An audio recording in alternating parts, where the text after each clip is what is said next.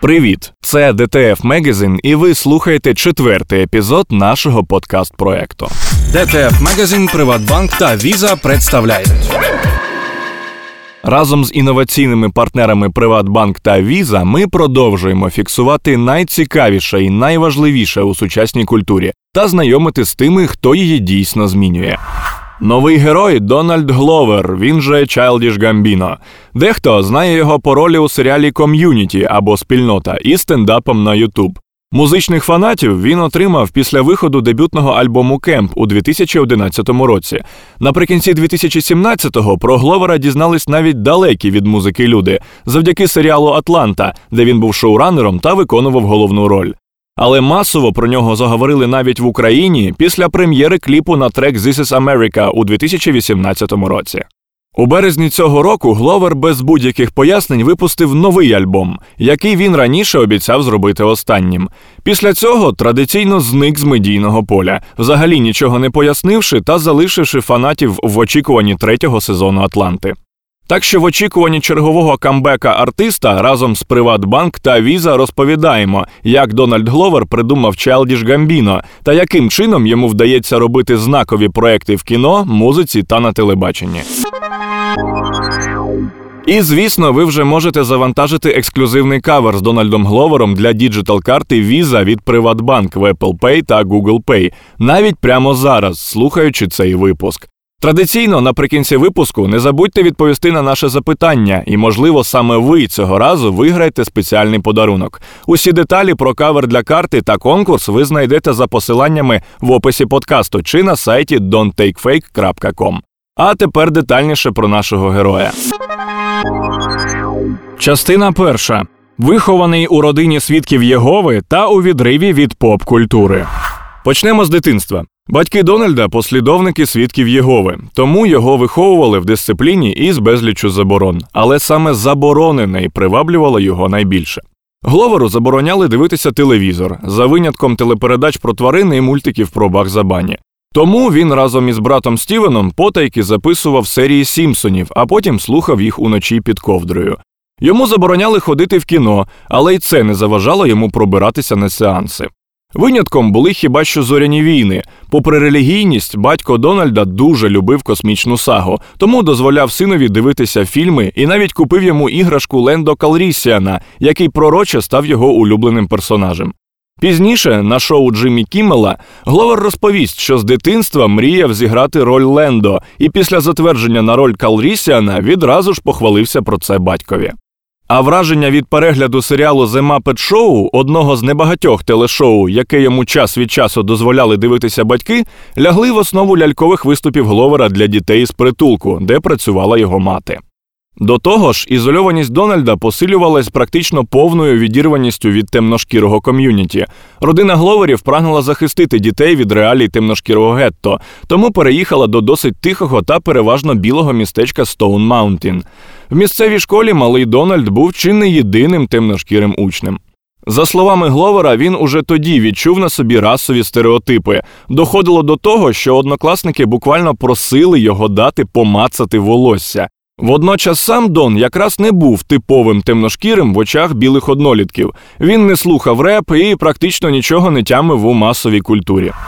Музика стала для Гловера чи не єдиним попкультурним контентом, який йому дозволяли споживати батьки. У колекції батька Дональда зберігалися платівки з музикою Прінса, Парламент Funkadelic і Джорджа Клінтона. Тому любов до соулу і психоделічного панку в майбутнього артиста зав'язалася ще в шкільні роки. Сурове виховання і недоступність розваг дали свої плоди. Дональд розвивав уяву та талант вигадувати речі, що привело його в гурток акторської майстерності в університеті, куди Гловер вступив на сценарний факультет. І лише там у нього чи не вперше розв'язалися руки. Дональд почав записувати скетчі і викладати їх на Ютубі. Чого вартий один лише комедійний ролик про чорного Пітера Пена, адаптація казки, яка завоювала серця учасників гуртка. Приблизно ж тоді Гловер почав експериментувати із музикою, записуючи комічно-сатиричні фристайли. З огляду на його походження, у мікстейпів Дональда не було рядків про вулиці і наркотики, а для бітів він використовував інді-музику. Зате в них же були присутні безліч метафор, які розкривають темношкіру культуру з перспективи людини, що живе далеко від темношкірих районів. Частина друга. Став популярним завдяки ситкому «Ком'юніті». Хлопцеві пророкували велике майбутнє, коли дві тисячі шостого року його помітила Тіна Фей, американська акторка і продюсерка комедійного серіалу «Студія тридцять». Надихнувшись виступами Гловера, вона запросила його в команду сценаристів «Студії тридцять», де він, як і в школі, став єдиним темношкірим. Так Дональд потрапив на телебачення і почав писати сценарій для нових епізодів шоу. І вже тоді зрозумів, якими білими були лаштунки американської телеіндустрії. Часом доходило до того, що хлопцеві доводилося пояснювати типові жарти темношкірих колегам-сценаристам. Паралельно Гловер продовжив записувати стендап-виступи і знімати скетчі для Ютубу, за що в підсумку здобув кілька нагород і ще більше засвітився в медіасередовищі. Уже за три роки Ден Гармон, шоуранер ситкому «Ком'юніті», запропонував йому роль у серіалі. У «Ком'юніті» Дональд затримався на п'ять років. Упродовж п'яти сезонів він грав Троя Барнса, дивакуватого темношкірого хлопця і колишнього шкільного спортсмена, який втратив стипендію через травму. Барнса, до речі, спочатку писали як білого персонажа. Уже після першого сезону герой Гловера так припав глядачам до душі, що Гармон вирішив вивести його з другорядних героїв в основні. До речі, саме на знімальному майданчику «Ком'юніті» Дональд познайомився зі шведом Людвігом Горансоном, який тоді працював композитором серіалу. Але, заприятелювавши з Гловером, так і залишився його беззмінним музичним компаньйоном.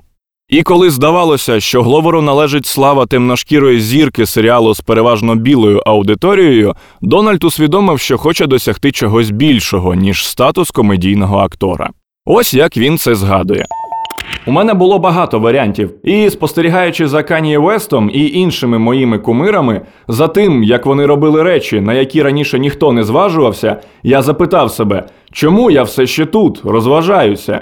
Дізнайся я, що в підсумку про мене скажуть, той хлопець із «Ком'юніті» помер, я б дуже засмутився, я б не зміг так жити, я б відчував провину за те, що не зробив нічого для нас, для людства. Після цього Гловер припиняє зніматися в п'ятому сезоні і зосереджується на музиці. Правда, врешті він усе-таки погодився дозняти кілька серій, щоб красиво вивести свого героя із сюжету. Канал Ен Бі Сі, який знімав оригінальний «Ком'юніті», закрив серіал після п'ятого сезону. Ден Гармон згодом розповів, що вихід Дональда став першою передумовою розпаду шоу. Частина третя. Став випускати музику під випадково згенерованим псевдонімом. Сценічне ім'я Childish Gambino Дональд дістав завдяки генератору рандомних псевдонімів для групи Wu-Tang Clan. Рішення було спонтанним, але ім'я прижилося, і вже під ним Гловер випускав перші мікстейпи. дві тисячі одинадцятого року паралельно зі зніманням у «Ком'юніті» Гамбіно представив перший повноформатний реліз на лейблі Glassnote Records – альбом «Кемп». У ньому Гловер уперше відкрив завісу своїх переживань, познайомивши слухачів із внутрішньою дитиною, яка приїхала до літнього табору. У кожному треку він розповів невелику історію, а в кінці альбому зізнався в нерозділеному коханні. Усі композиції в збірнику Дональд написав і спродюсував разом з Людвігом Горансоном, тим самим саундмейкером «Ком'юніті».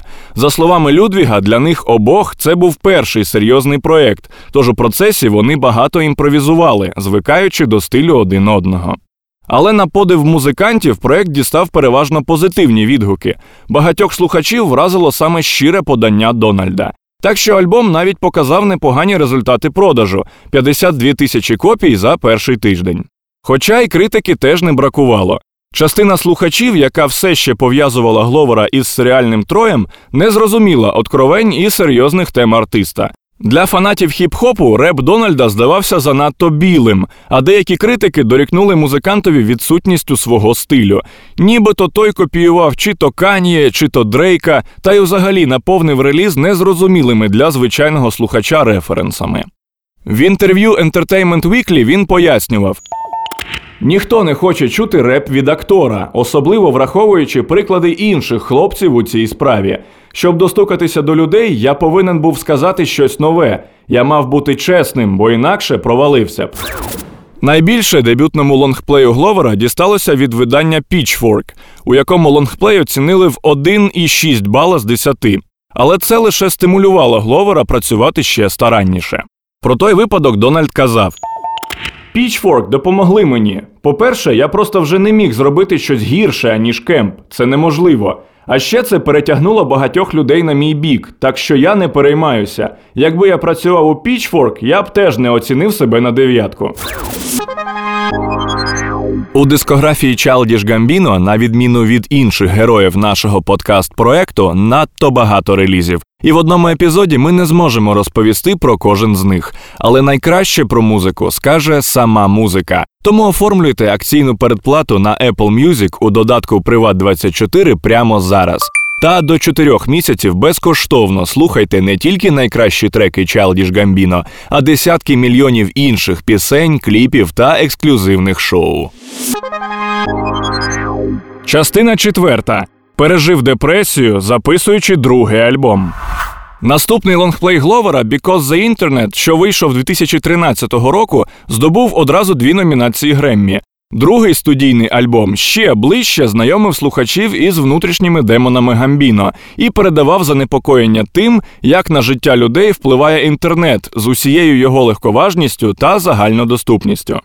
Згодом артист зізнався, що після релізу «Кемп» і виходу із «Ком'юніті» він пережив депресію, відчував напади паніки та вважав себе найневпевненішою людиною на землі і навіть думав про суїцид. Усе це занепокоєння безпосередньо вплинуло на процес записування. Разом з альбомом Гамбіно підготував короткометражний фільм «Компаньйон» «Clapping for the Wrong Reasons», що допомагав зрозуміти, як проходила робота над лонгплеєм.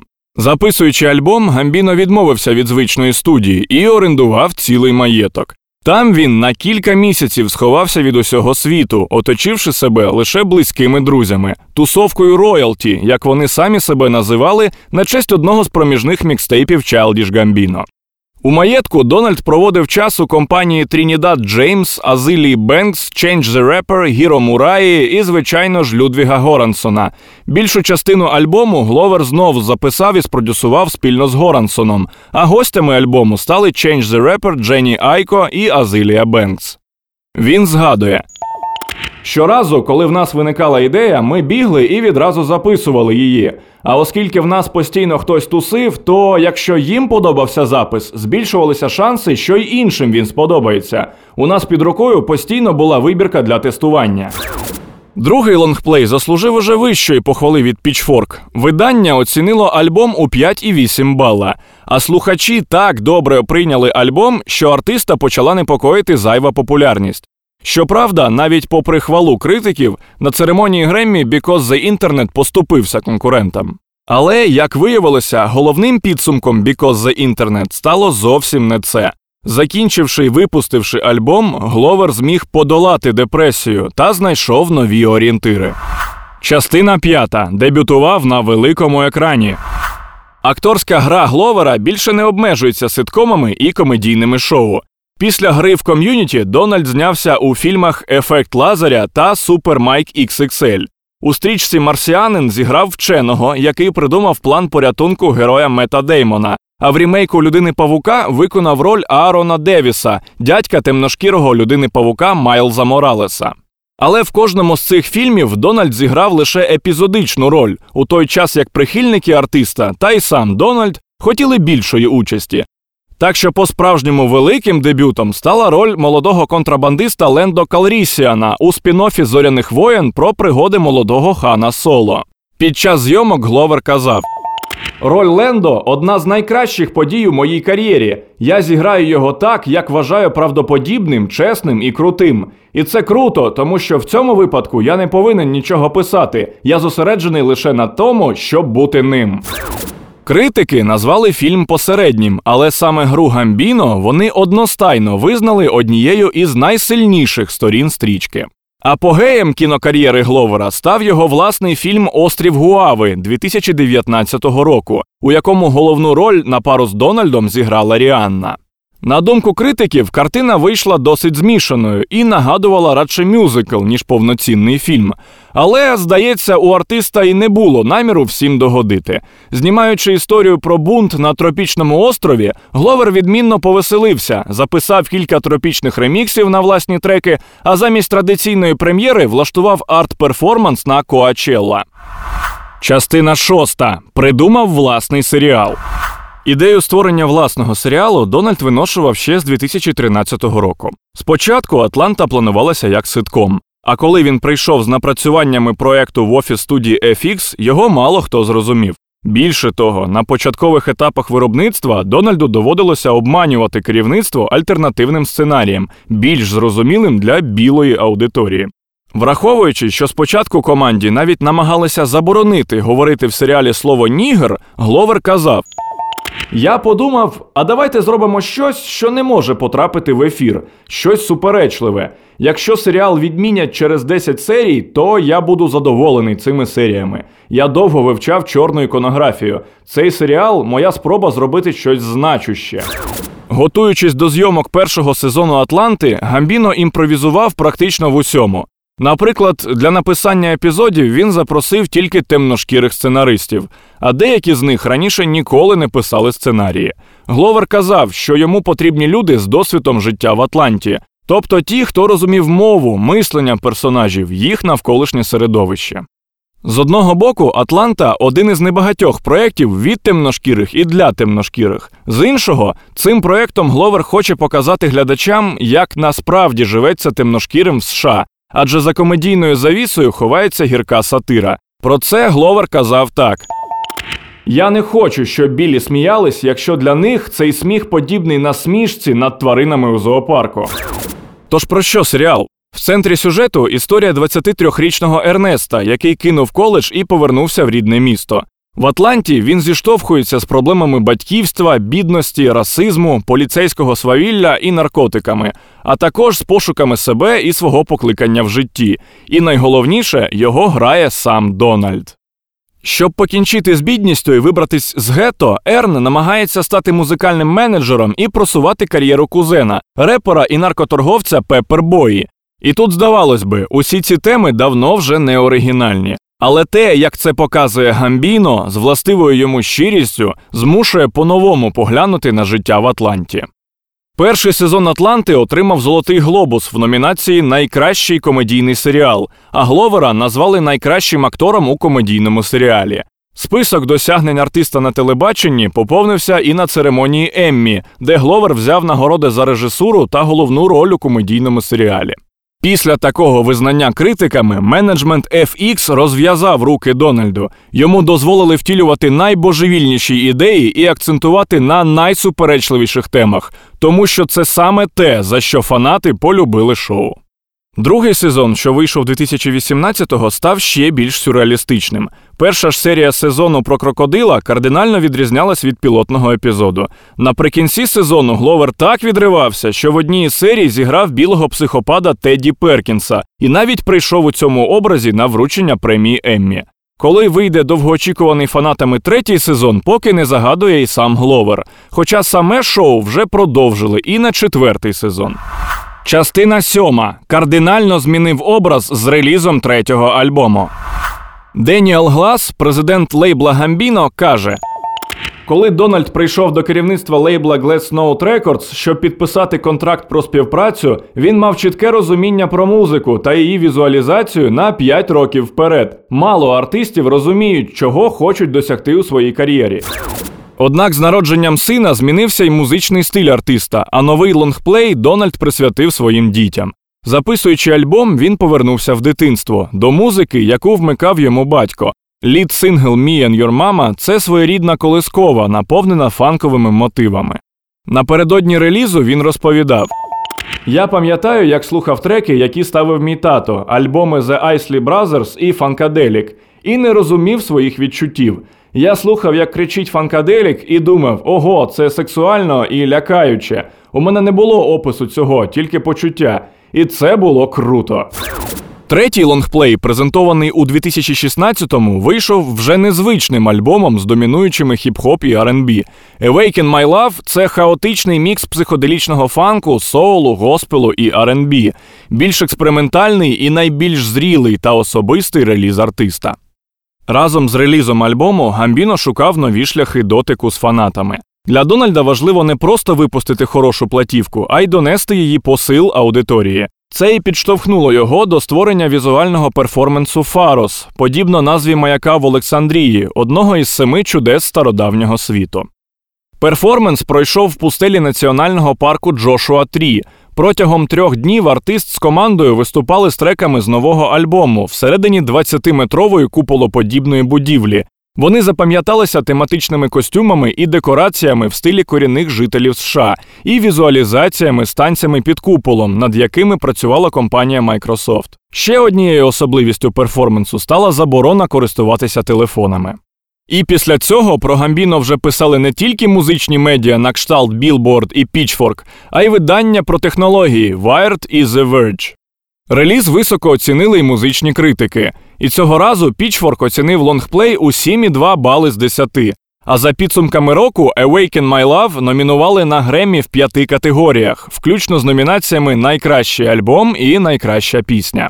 І тільки дві тисячі вісімнадцятого Гловер отримав свою першу Греммі в номінації «Найкраще традиційне ар енд бі-виконання» за трек «Redbone».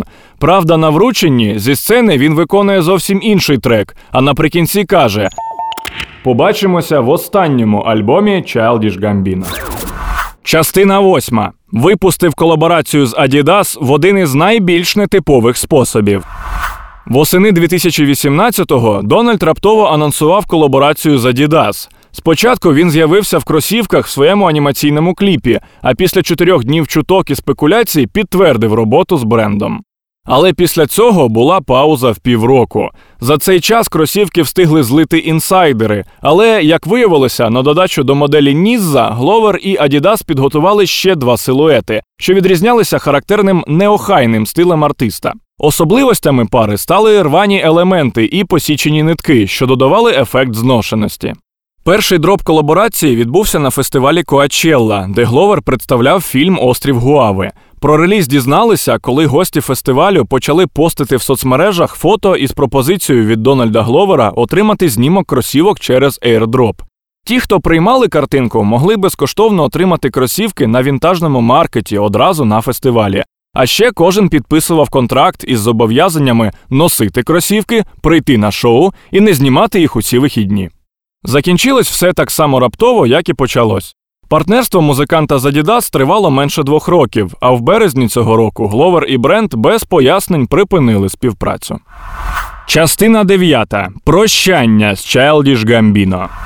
Своє прощання з Childish Gambino Гловер коментував так: «Немає нічого гіршого за третій сиквел третього фільму. Мені подобається, коли у чогось хорошого є причина для повернення, коли є привід зробити це». З того часу він представив сингл «This is America», який тут же назвали неофіційним гімном США. А кліп на нього, наповнений відсилками до расизму, поліцейського свавілля, вільного володіння зброєю, терактів та інших проблем американського суспільства, кілька місяців обговорювали в найбільших медіа світу та соцмережах. Далі був тріумф на Греммі, де Гловер з «This is America» переміг у чотирьох з п'яти номінацій – «Пісня року», «Кліп року», «Запис року» та «Найкращий реп або вокальне виконання». Але він відмовився виступати на церемонії і навіть не прийшов на нагородження, так і не пояснивши причину. Влітку дві тисячі дев'ятнадцятого Гловер випустив річний збірник з двох треків, а кліп на один із них «Feels Like Summer» насичив такою кількістю посилань і поп-культурних героїв від Кан'є Веста і Мішель Обами до Френка Оушена й ей ес ей пі Рокі, що в медіа та соцмережах кілька днів намагалися розібратися, що усім цим він хотів їм сказати, але так і не знайшли відповіді. І ось п'ятнадцятого березня дві тисячі двадцятого року Гловер повернувся з останнім альбомом. Спочатку він запустив трансляцію, під час якої програвався лонгплей. Наступного дня видалив стрім, а ще через тиждень повернувся з альбомом із дивною назвою три п'ятнадцять двадцять. Ці цифри повторювали дату першого стріму. Сам реліз вийшов не менш дивним. Дональд завантажив його в двох версіях. Першу – цільним треком довжиною в годину і під псевдонімом «Дональд Гловер Presents». Друга версія була альбомом від імені Childish Gambino – дванадцять треків без обкладинки, у десяти з яких замість назви написані позначки, що відсилали до того самого стріму. Куплети для проекту записали репер двадцять один Savage, співачка Ariana Grande, син Гловера Legend, а продюсером лонгплею, звичайно ж, став Людвіг Горансон. І критики, і слухачі як один відзначали раптовість і скомканість релізу. Альбом не отримав ніякого промо, Гамбіно не давав жодних інтерв'ю чи хоча б коментарів, а в соцмережах залишив лише незрозумілий лист посилання, в якому розповідав про зустріч з оракулом, смерті невідомої, але швидше за все близької людини, ділився останніми снами, а також обіцяв написати книгу. Так що реліз, ймовірно, останнього альбому Childish Gambino пройшов практично непоміченим. І якщо припустити, що цей альбом дійсно став для Childish Gambino останнім, то музичне альтер-его Дональда Гловера пішло з музики так само тихо, як і прийшло в неї. Щоправда, з самим Дональдом ми швидше за все попрощаємося ще не скоро. Як мінімум, нас чекають ще два сезони «Атланти», а нещодавно декілька сайтів повідомили, що Гловер, можливо, повернеться до ролі Лендо Калрісіана в одному із майбутніх серіалів у всесвіті «Зоряних війн». Залишається лише чекати його повернення, адже сам Гловер про свої плани точно ніколи не проговориться. А очікуючи, можна виграти спеціальні подарунки від ді ті еф Magazine, ПриватБанк та Visa. Просто залишайте правильну відповідь на наступне питання. Як Дональд Гловер придумав свій псевдонім? Усі деталі розіграшу в описі цього подкасту та на сайті донт тейк фейк крапка ком. А ми зустрінемось з вами у наступному епізоді, де говоритимемо про бренди та як співіснує мода та мистецтво. До зустрічі!